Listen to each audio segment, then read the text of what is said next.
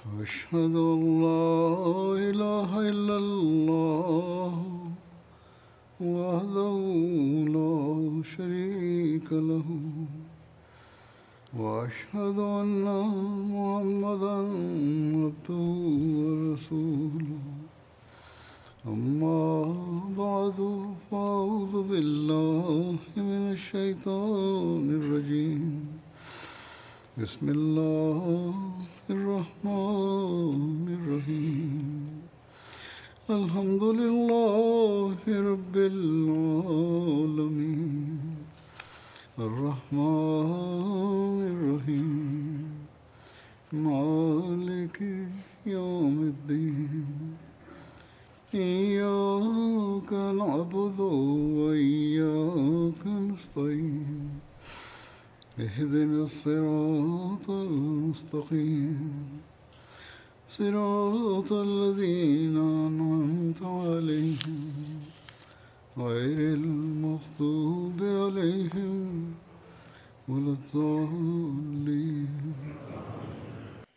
В предишните проповеди бяха споменати събития от приготовленията, които са били предприяти в подготовката за битката с неверниците от Мека. Събитията напред са за един човек на име Омая бин Халав и другият е Абу Лахаб. Това са вождовете, вождовете са имали общо в приготовлението за битката има писани пояснения относно тях, относно битката са организирали, че всеки един човек да участва в битката.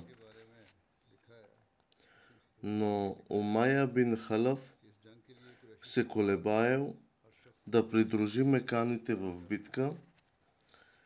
Един вожд на Мекка, Укба бин Абу Муид, отишъл при Омая и му казал, е Абу Лала, ти помирисвай тук дамските ухания, парфюми, защото и ти си един от жените, теб какво ти засяга битката изобщо?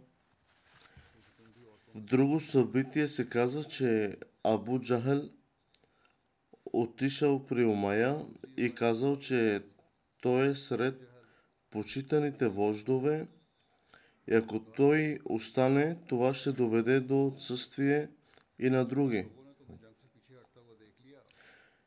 Въпреки това, причината поради която Омая се колебаял да отиде, бе, че светият пророк Хазрат Мухаммад веселам беше предсказал, че Омая ще бъде убит и той имаше представа за това. В Бухари Хазрат Абдулла бин Васуд се предава, че Хазрат Саад бин Муад е отишъл при Омая, които се познавали от доста време, като пътувал към Сирия и преминавал през Мединал. Той отседнал при Хазрат Саад бин Муад Разелану. Омая е казал на Хазрат Саад, изчакай тук. Той е искал да направи умра и му казал да изчака. Към обяд отиди и направи таваф му казал.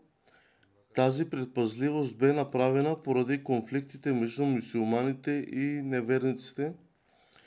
По обяд, като извършвал таваф, обикалял от около Каба и видял Абу Джахел. Абу Джахел попитал, кой е този, който прави таваф? Хазрат Саад отговорил, аз съм Саад. Абу Джахел го попитал, ти спокойно ли ще извършваш таваф? В същото време си дал убежище на Хазрат Мухаммад салалаху веселам и на неговите съратници. Хазрат Саад отговорил да. Тогава почнали грубо да говорят един към друг. Само и само защото той е бил приел светият пророк. Беше му дал убежище. Хазрат Умая е дал защита на Хазрат Саад бин Муад Разеланху.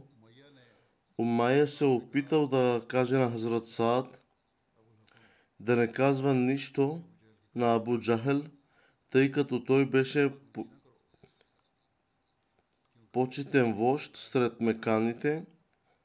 Въпреки това, Хазрат Саад Разеланху казал, че ако той бъде възпрепятстван да обиколи Каба, тогава той ще попречи на пътя от Сирия, по който вървят техните търговски кервани.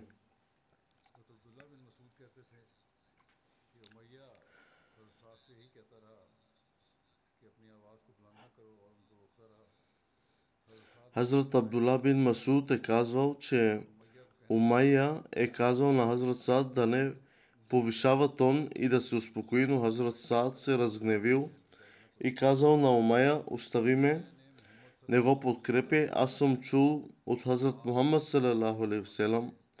Мухаммад салалаху алейхи вселам е казвал, че той ще те убие. В друго предание се споменава, че Хазрат Саад е казал, чул съм от светият пророк салалаху алейхи вселам да предсказва, че Умайя ще бъде убит. Умайя попитал, мен ли ще убие? Хазрат Саад отговорил, да, теб. След това Умайя попитал, в Мекка ли? Той отговорил, че това не го знае. След това Умайя каза, кълна се в Бог, че Мухаммад салалаху алейхи никога не е лъгал, когато е казал нещо, винаги е било истина. След това той отишъл при своята съпруга и казал, ти знаеш ли човека на Ясър какво ми каза? Тя попитала какво ти казаха. И той каза, че са чули от Мухаммад салалаху алейхи как е предсказал, че ще бъда убит. Жена му отговорила, кълна се в Аллах, Мухаммад салалаху алейхи веселам никога не лъже и не е лъгал.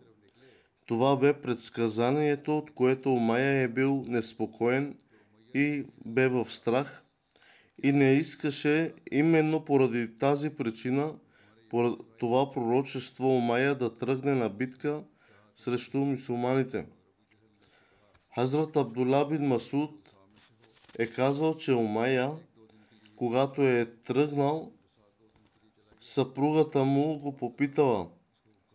Ти не си ли спомняш онези думи, които ти е казал Хазрат Саад относно предсказанието и поради това той не е искал да отиде, но Абу Джахел е убедил Умая поне да пътува с кервана за два дни, с което Умая най-накрая се съгласил, но в рамките на тези два дни Умая накрая беше убит, като по този начин се е изпълнило и пророчеството. Някои хора повдигат въпроса, че в предсказанието е трябвало Мухаммад салалаху алейхи веселам да го убие, а той не го е убил със собствените си ръце. Историците казват, че Мухаммад салалаху алейхи веселам ще бъде причината за неговото убийство, а не че той ще го убие с ръцете си. Както бе споменато и в други събития и предания, това убийство е станало и няма нужда от спор, че кой го е убил, било е предсказано и това се е случило. По същия начин Абу Лахаб също се страхувал да отиде на битка и решил да изпрати някой друг на негово място и така е направил, изпратил е друг на своето място. Причината за неговия страх и отказ да отиде е сънят на сестрата на Абу Лахаб, Атка бин Абдул Муталиб. Той е казал, че сънят на сестра му е бил, че сякаш нещо ти е отнето от ръката. Тоест, истина е. Хазрат Мирза Башир Ахмад е пояснил в своята книга, имаше само двама души, които се поколебаха да участват и те бяха Абу Лахаб и Умайя бин Халф. Причината за това колебание обаче не се дължи на някаква привързаност към мусулманите, а по-скоро Абу Лахаб се страхуваше от съня на сестра си, Атика бин Абдел Муталиб, който тя видя само три дни преди пристигането на Замзам, показващ унищожаването на корейшите. Умая бин Халф се страхуваше от пророчеството на светият пророк, за това, че ще бъде убит, за което беше научил от Саад бин Муад в Мека. Въпреки това, тъй като имаше загриженост, че ако тези двама известни вождове бяха останали, това щеше да има отрицателен ефект върху невяр... невярващите.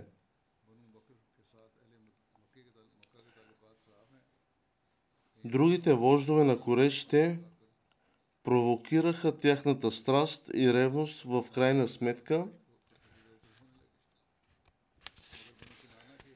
и ги принудиха да се съгласят.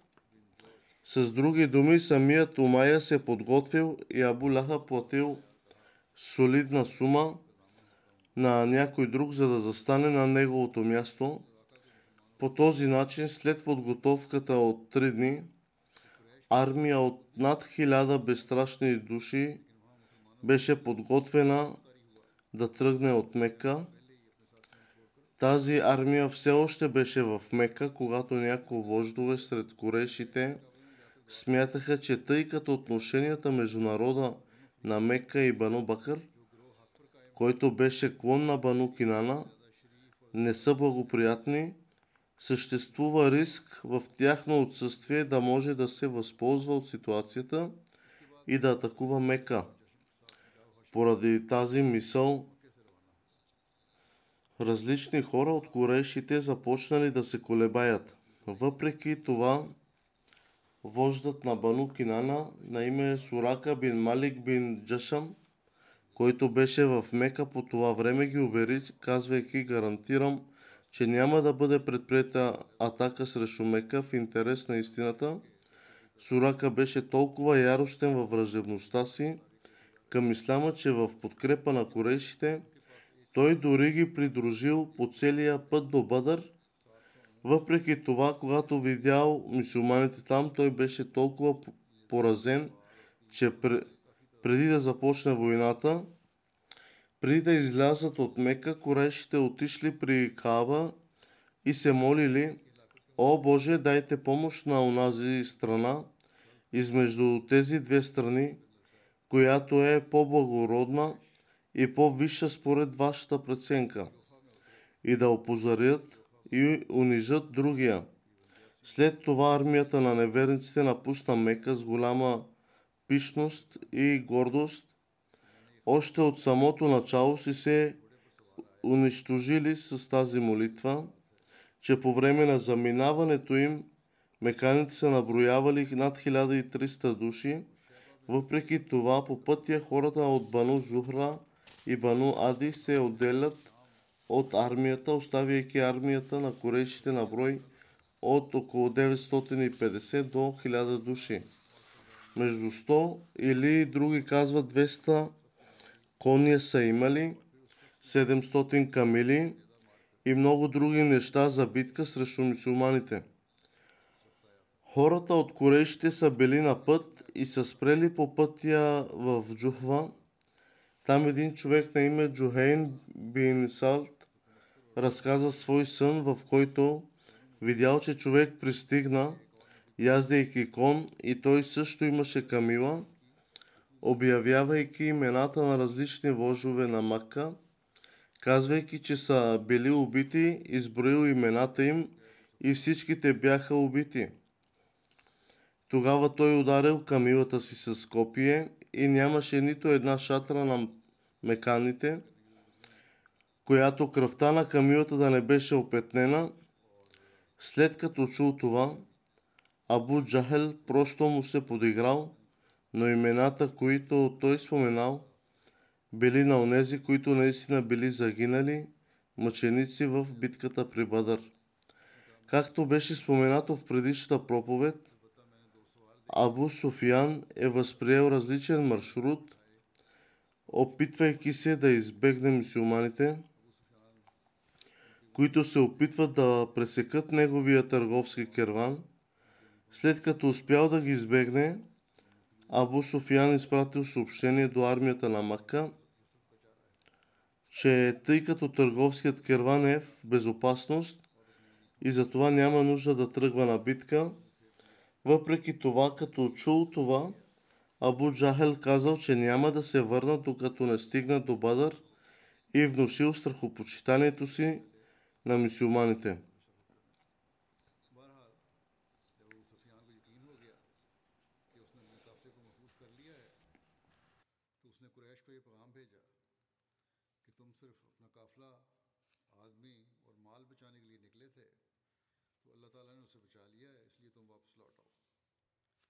لیکن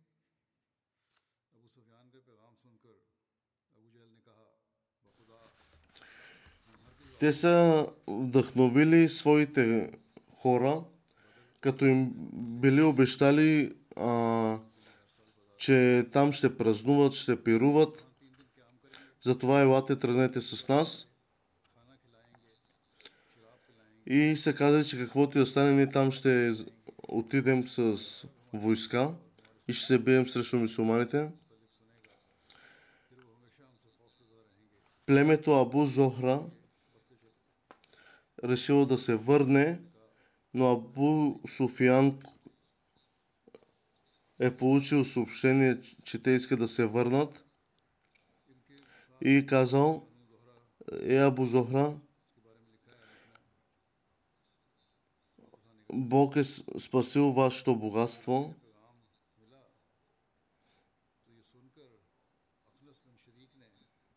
Вие излязохте от вашите домове, за да се, за да се спасите богатствата и да ги предпазите.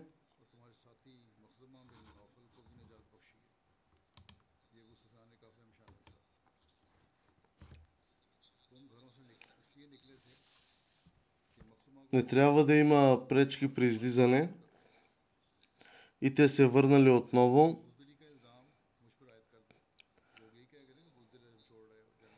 Бану Ади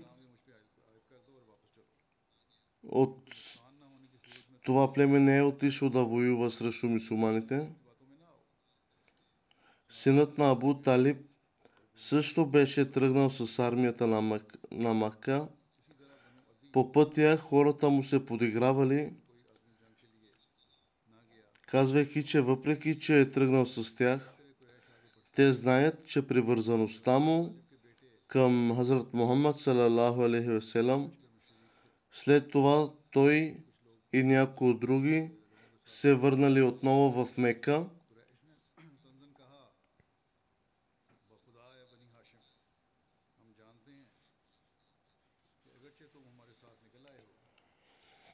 В друго предание се казва, че синът на Абу Талиб беше на сила принуден да участва в тази битка.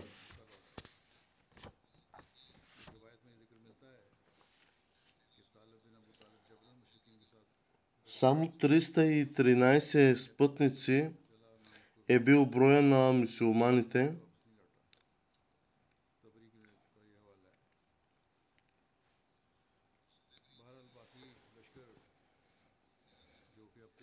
Светият пророк Салалаху е тръгнал от Медина на 12 Рамадан по хиджра с малко над 300 души както от ансарите, така и от мухаджирините. Светият пророк салалаху алейхи беше инструктирал Хазрат Усман бин Афан разиаланху да остане в Медина, защото съпругата му Рукая беше болна. Едно друго място се споменава, че Хазрат Осман е бил болен, а не съпругата му и затова не е участвал в битката с мусулманите. Но достоверно според повечето разкази е, че съпругата му е била болна, а не той.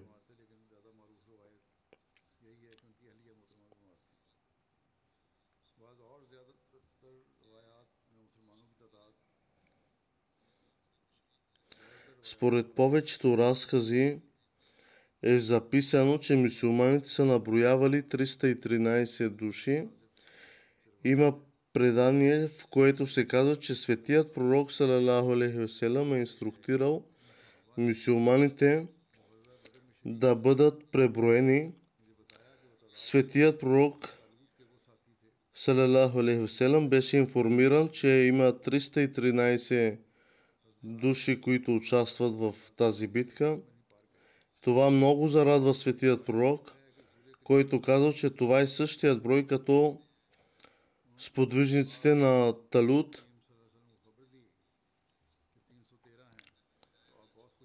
Тези 313, дори да са като 600 и 700, които са останали в Медина,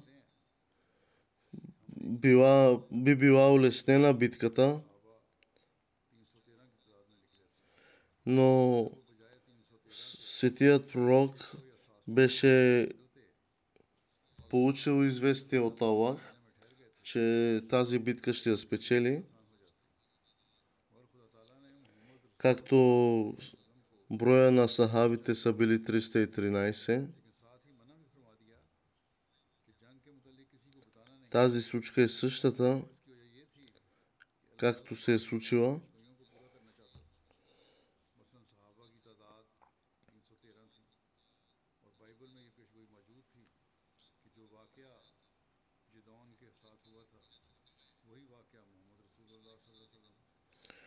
Ако сахабите знаех, знаеха, че ще отиват да воюват, тогава всички били, би били присъствали но много от тях не са знаели, че отиват да воюват, защото трябваше да бъде а, в да не се из, издаде тази тайна, да остане в тайна.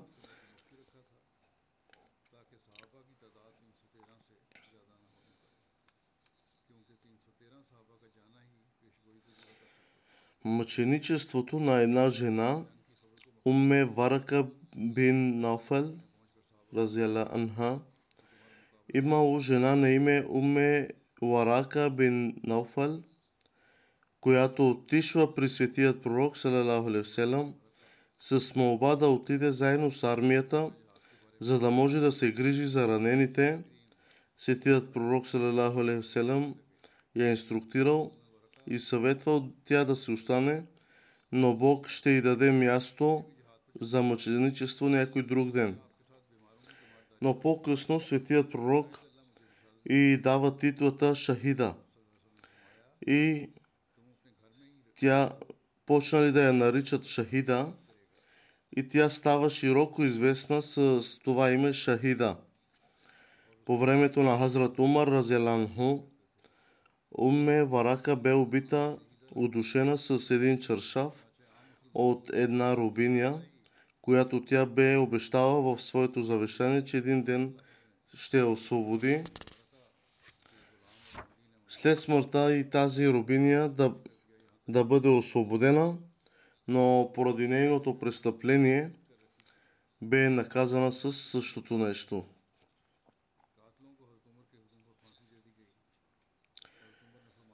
Силата на мусулманската армия и молитвата на светият пророк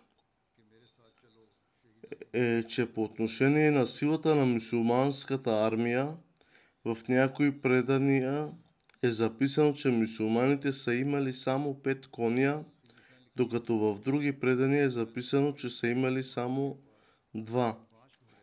Мусулманите имаха само 60 комплекта брони и само 70 или 80 камили, на които всеки се редувал да яздят един след друг. Когато дойде ред на светият пророк, салалаху да върви с подвижниците, го помолили той да остане да язди, докато те вървят. Но светият пророк, салалаху алейхи отговорил, че те не са по-силни от него и не му е забранено да търси благословиите от тази възможност в името на Аллах да воюват и да се защитат.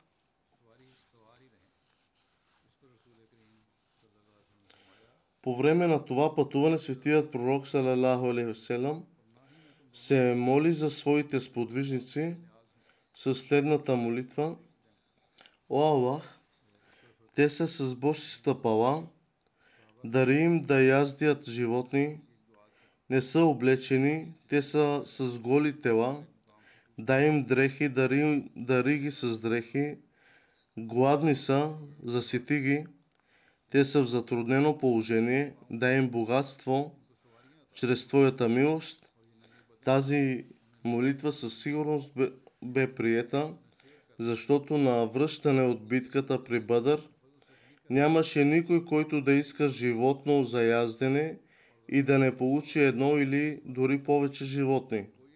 По същия начин те били без дрехи, сега тези бездрехи намериха дрехи, нямаше недостиг на храна и всяко домакинство така стигнало до богато състояние.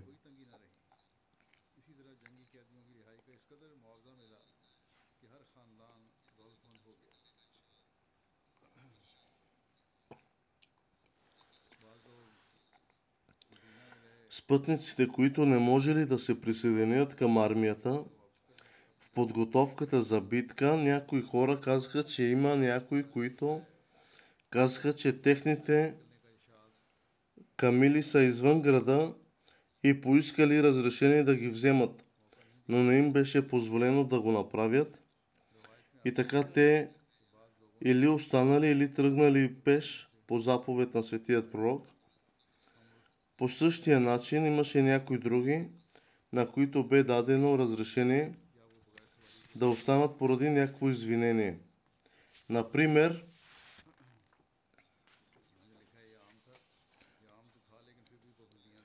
Хазрат Абу Мама бин Салба, рази Ала Анху, майка му беше болна, имаше всички намерения да тръгне към Бадър, въпреки лошото здраве на майка си, но светият пророк Салалаху го инструктирал да остане и да се грижи за нея по времето, когато светият пророк Салалаху се завърнал тя беше вече починала и той отишъл на нейния гроб и се помолил.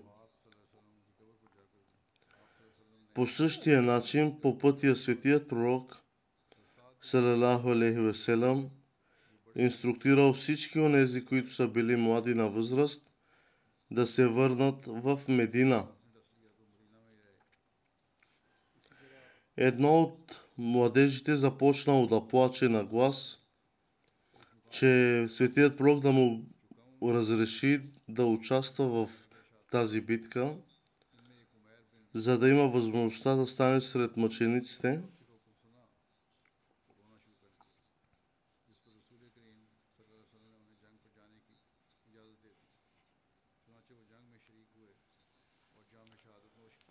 Хазрат Муслима отказва, че сега времената са едни, че преди по времето на Азрат хората са плачели да имат възможността да участват в тази битка. Имаха тази страст, дори и жените имаха стра... такава страст да участват. Децата непълнолетни които не са били още озряли, дори и те искаха да участват в тази битка.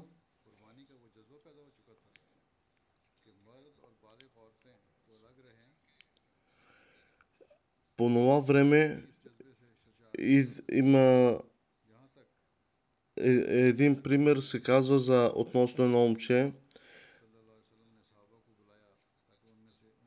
че той е бил нисък и имаше опасност да не би да достигне врага, но той се изправил на пръсти, стъпвал на своите пръсти, разширил и своите ramена, за да изглежда по, по-голям.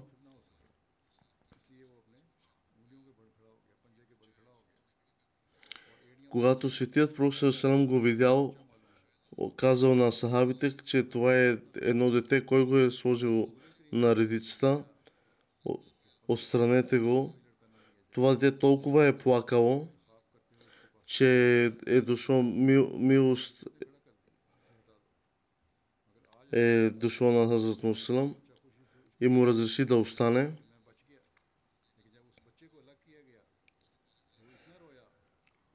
В Медина Хазрат Мусалам беше назначил човек, който отговаря в Медина като наместник.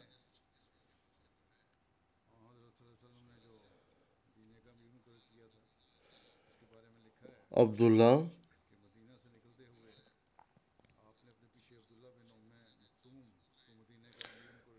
той го бе назначил, че състоянието на Медина да бъде наред, да няма някои пропуски.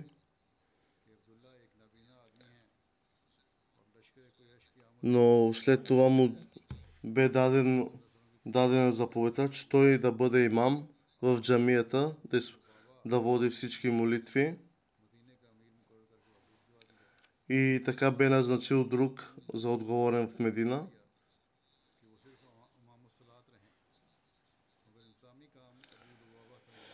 Записано е, че знамето на Ислама е било дадено на Хазрат Мусаб бин Умер и е било на цвят бяло. Имаше две други черни знамена, едното от които бе дадено на Хазрат Али, а другото бе дадено на друг сподвижник от ансарите. Общо бяха три знамена –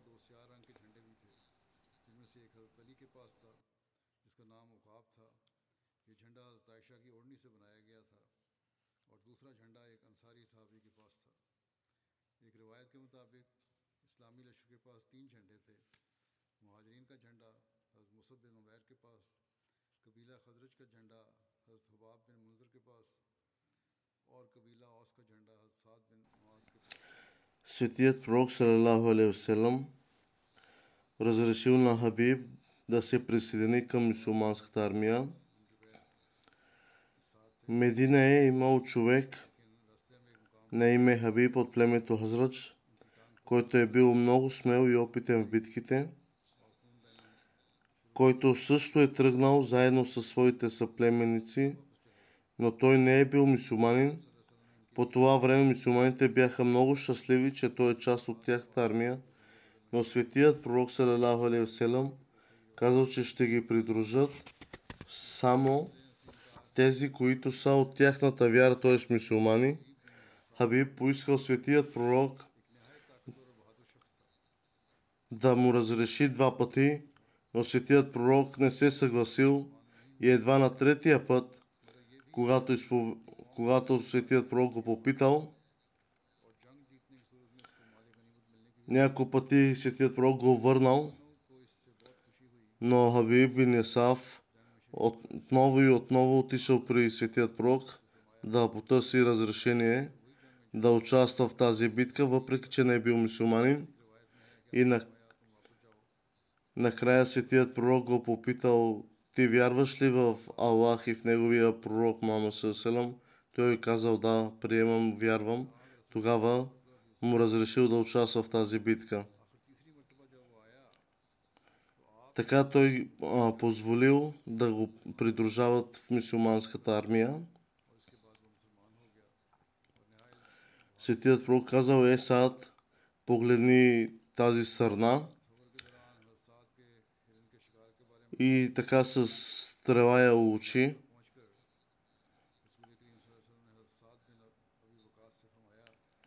Каза стреляй. Светият Пророк каза, че е Аллах направи неговия прицел точен. Светият Пророк се усмихнал. Саад е се, зати, се затичал и видял, че сърната е оцелена.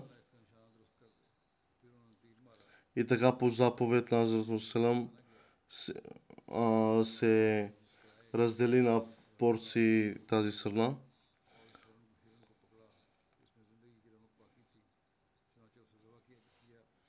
Когато стигнал светият пророк до Сафра в една долина,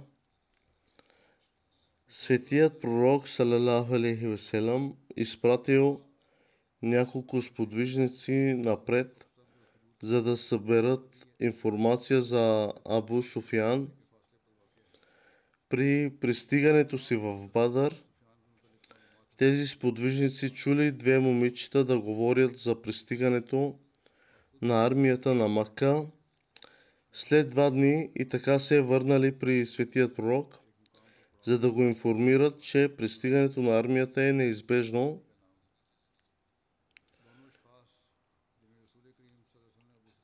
Той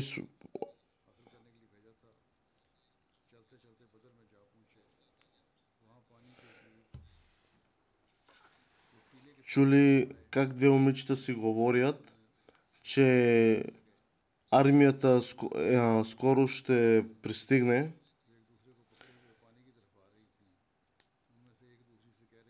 Тези хора чули тези думи и отишли и известили светият пророк за тази информация и известили, че скоро пристига една армия.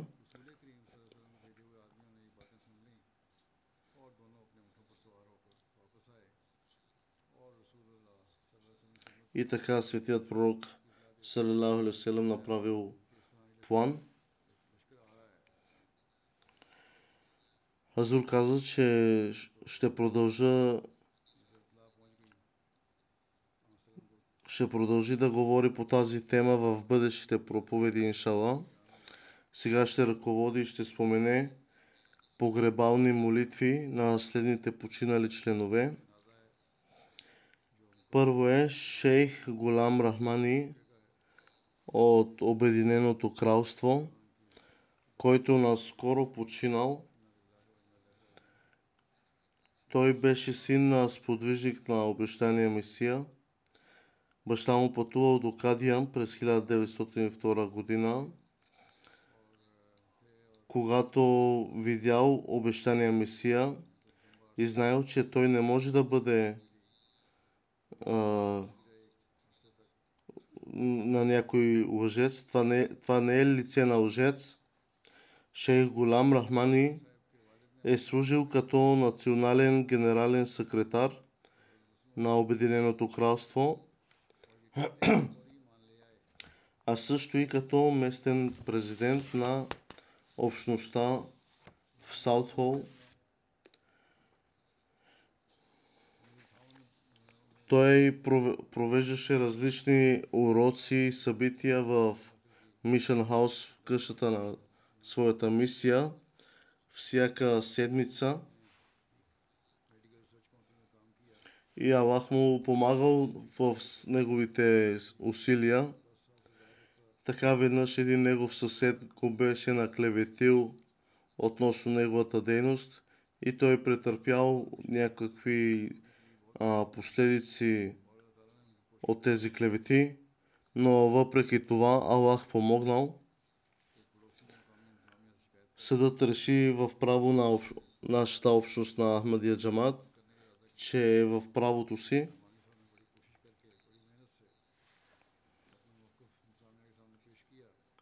той е осветил на доста семейства и на доста хора е помогнал, като им показал пътя към истинския ислам.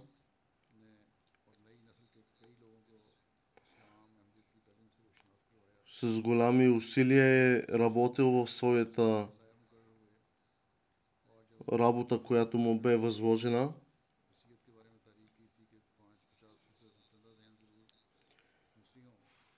Починалият беше редовен в своите молитви, в своето рецитиране на свещеният Коран имаше връзка с халафът. Той бе муси, имаше васият.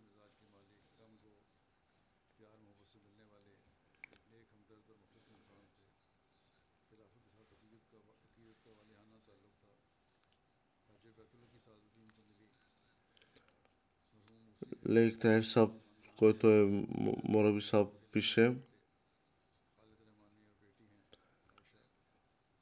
Каза, че участва е в своите жертви, в финансовите си жертви с гол, а, значителни суми.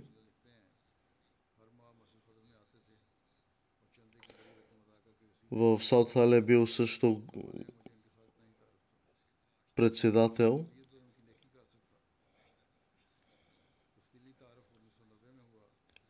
Той също е чистел каквато, му, каквато и длъжност му давали, той с радост я е приемал и изпълнявал.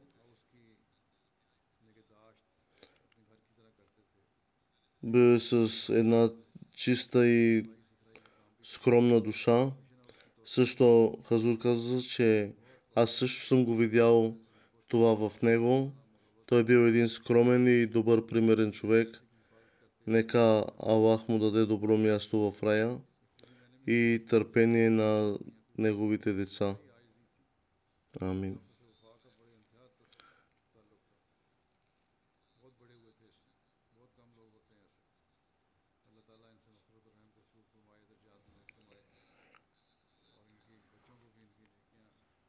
Другите погребални молитви са на Тахир Аг Мухаммад от Махди Абад, Дори, Буркина Фасо, който наскоро починал.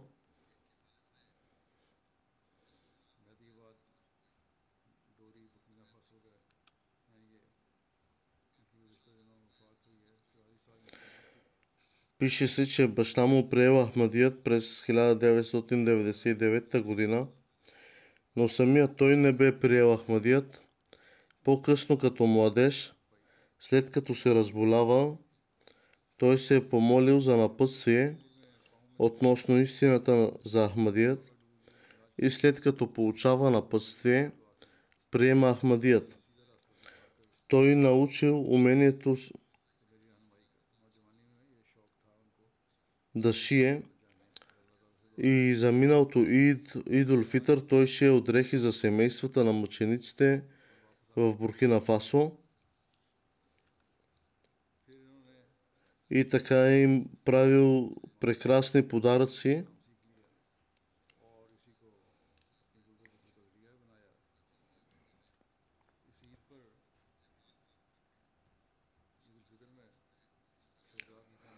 На 70 семейства дарявал дрехи преди Байрама със своята съпруга се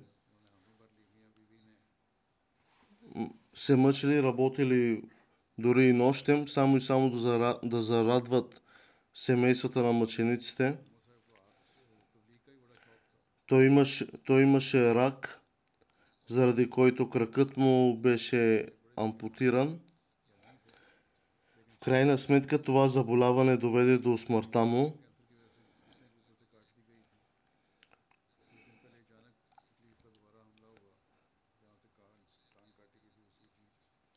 откакто е приел Ахмадия, той имал голяма страст за таблих да разпространява Ахмадият, да прави проповед. Правил е рекординг на свои клипчета с с с литература, различни познания и така е изучавал и други хора. Оставил е две съпруги и пет деца. Нека Аллах им даде търпение, да им даде възможност да продължат наследството на неговите добро, добри дела. Аллах да даде опрощение и милост на починали и да издигне позицията му. Другата погребална молитва ще бъде на Хаджа Дауд Ахмад, който починал на 25 май. Синът му, Хаджа Фахат Ахмад, е мисионер в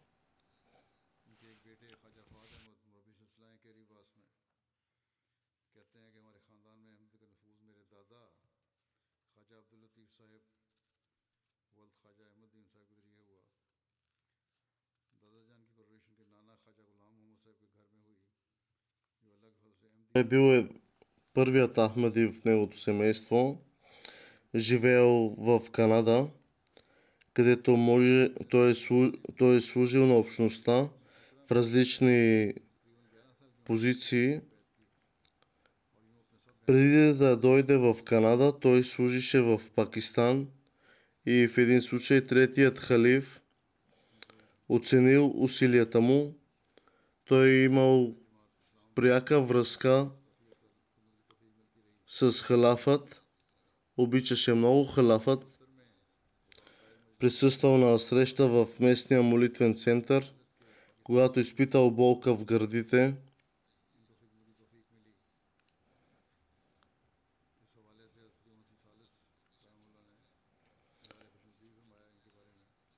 Той беше в, център, в молитвения център – когато изпитал болка в гърдите и след като получил инфаркт, той почина няколко минути по-късно. Той оцеля от Оста- Оставил е четирима сина и една дъщеря, както и съпругата си. Неговият син, който е мисионер, не можа да присъства на погребението на баща си, тъй като бе на служба. Аз го казах, че ще се моли Аллах да му даде търпение и Аллах да даде опрощение и милост на починалия. Другото, другата погребална молитва е на Саид Танвир Ша от Канада, който наскоро почина, докато беше в Парагвай, където служеше. Той има един си Саид Разаша, който е мисионер. Той произхожда от семейство на сподвижник на обещания Месия и семейство на Азрат Умме Тахир, който имал голяма страст да разпространява посланието на Ислама –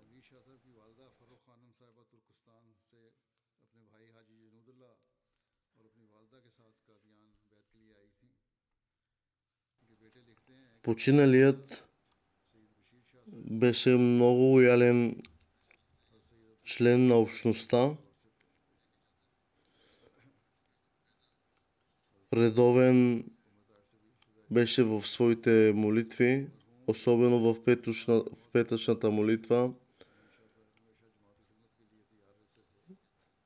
Взимал е участие в своите финансови жертви с значителни суми.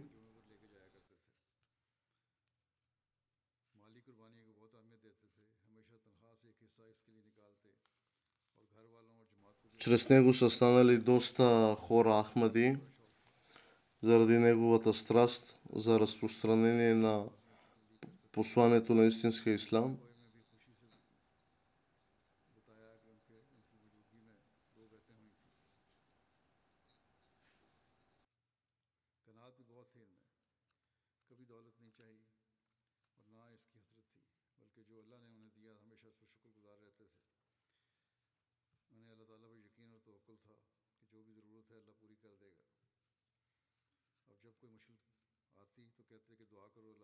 по време на пътуването му до Парагвай,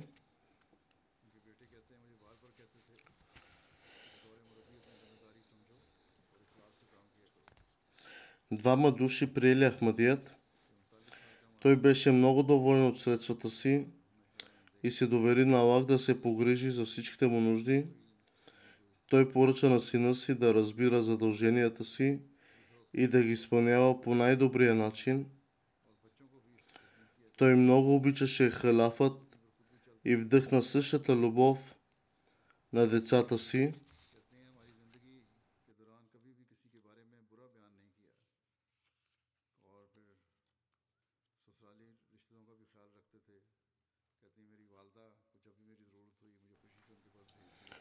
Той е служил с радост на общността, винаги работил усилено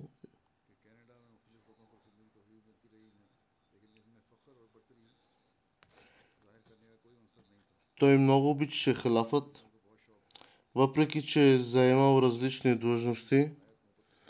Той винаги е оставал скромен. Неговата личност остави дълбок отпечатък върху младеща на Парагвай. Той беше винаги усмихнат и никога не го виждаха да е ядосан. Вместо това той беше много нежен и мил.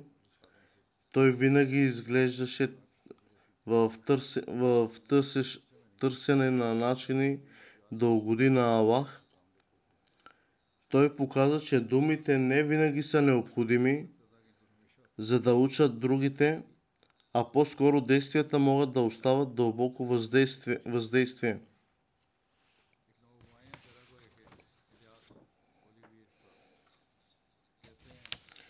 Ние се учихме и се научихме от него търпение, събър,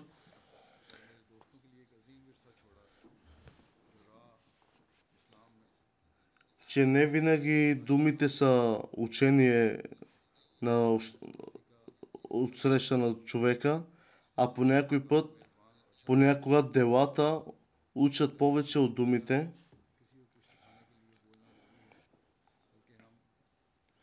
Аллах да даде опрощение и милост на починалия и търпение на неговото семейство.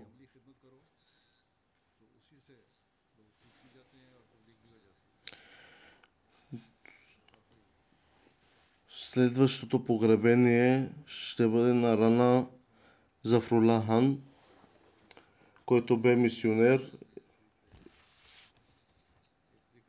и почина през април. Той е служил много дълго време като мисионер на различни места – той беше много смирен и скромен човек. Работеше усърдно и оставил дълбок отпечатък върху общността.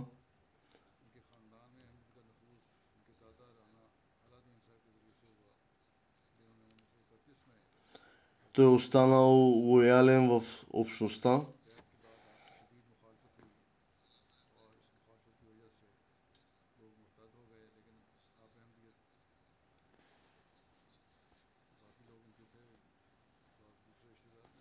Той е служил над 36 години в общността.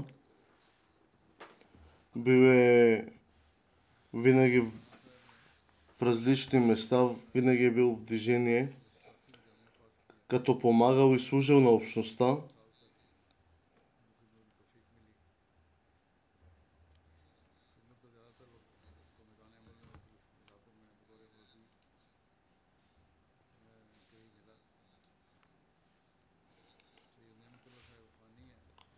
Един негов приятел разказва, че през 2000-та година ние сме били заедно с него. Той беше много скромен човек, много търпелив и един прекрасен мисионер. Дълбока болка изпитваше към нуждаещите и бедните хора в сърцето си.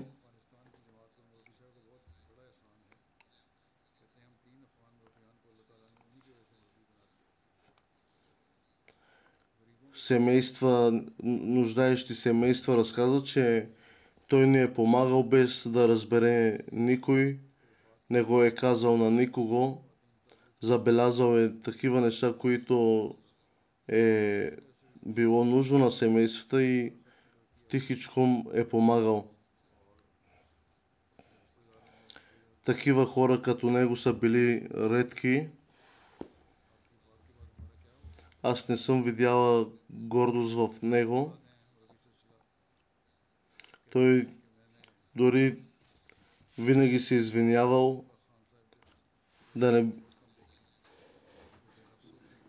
оставил е три дъщери след себе си. Нека Аллах да даде възможност и неговите деца да бъдат като него и търпение.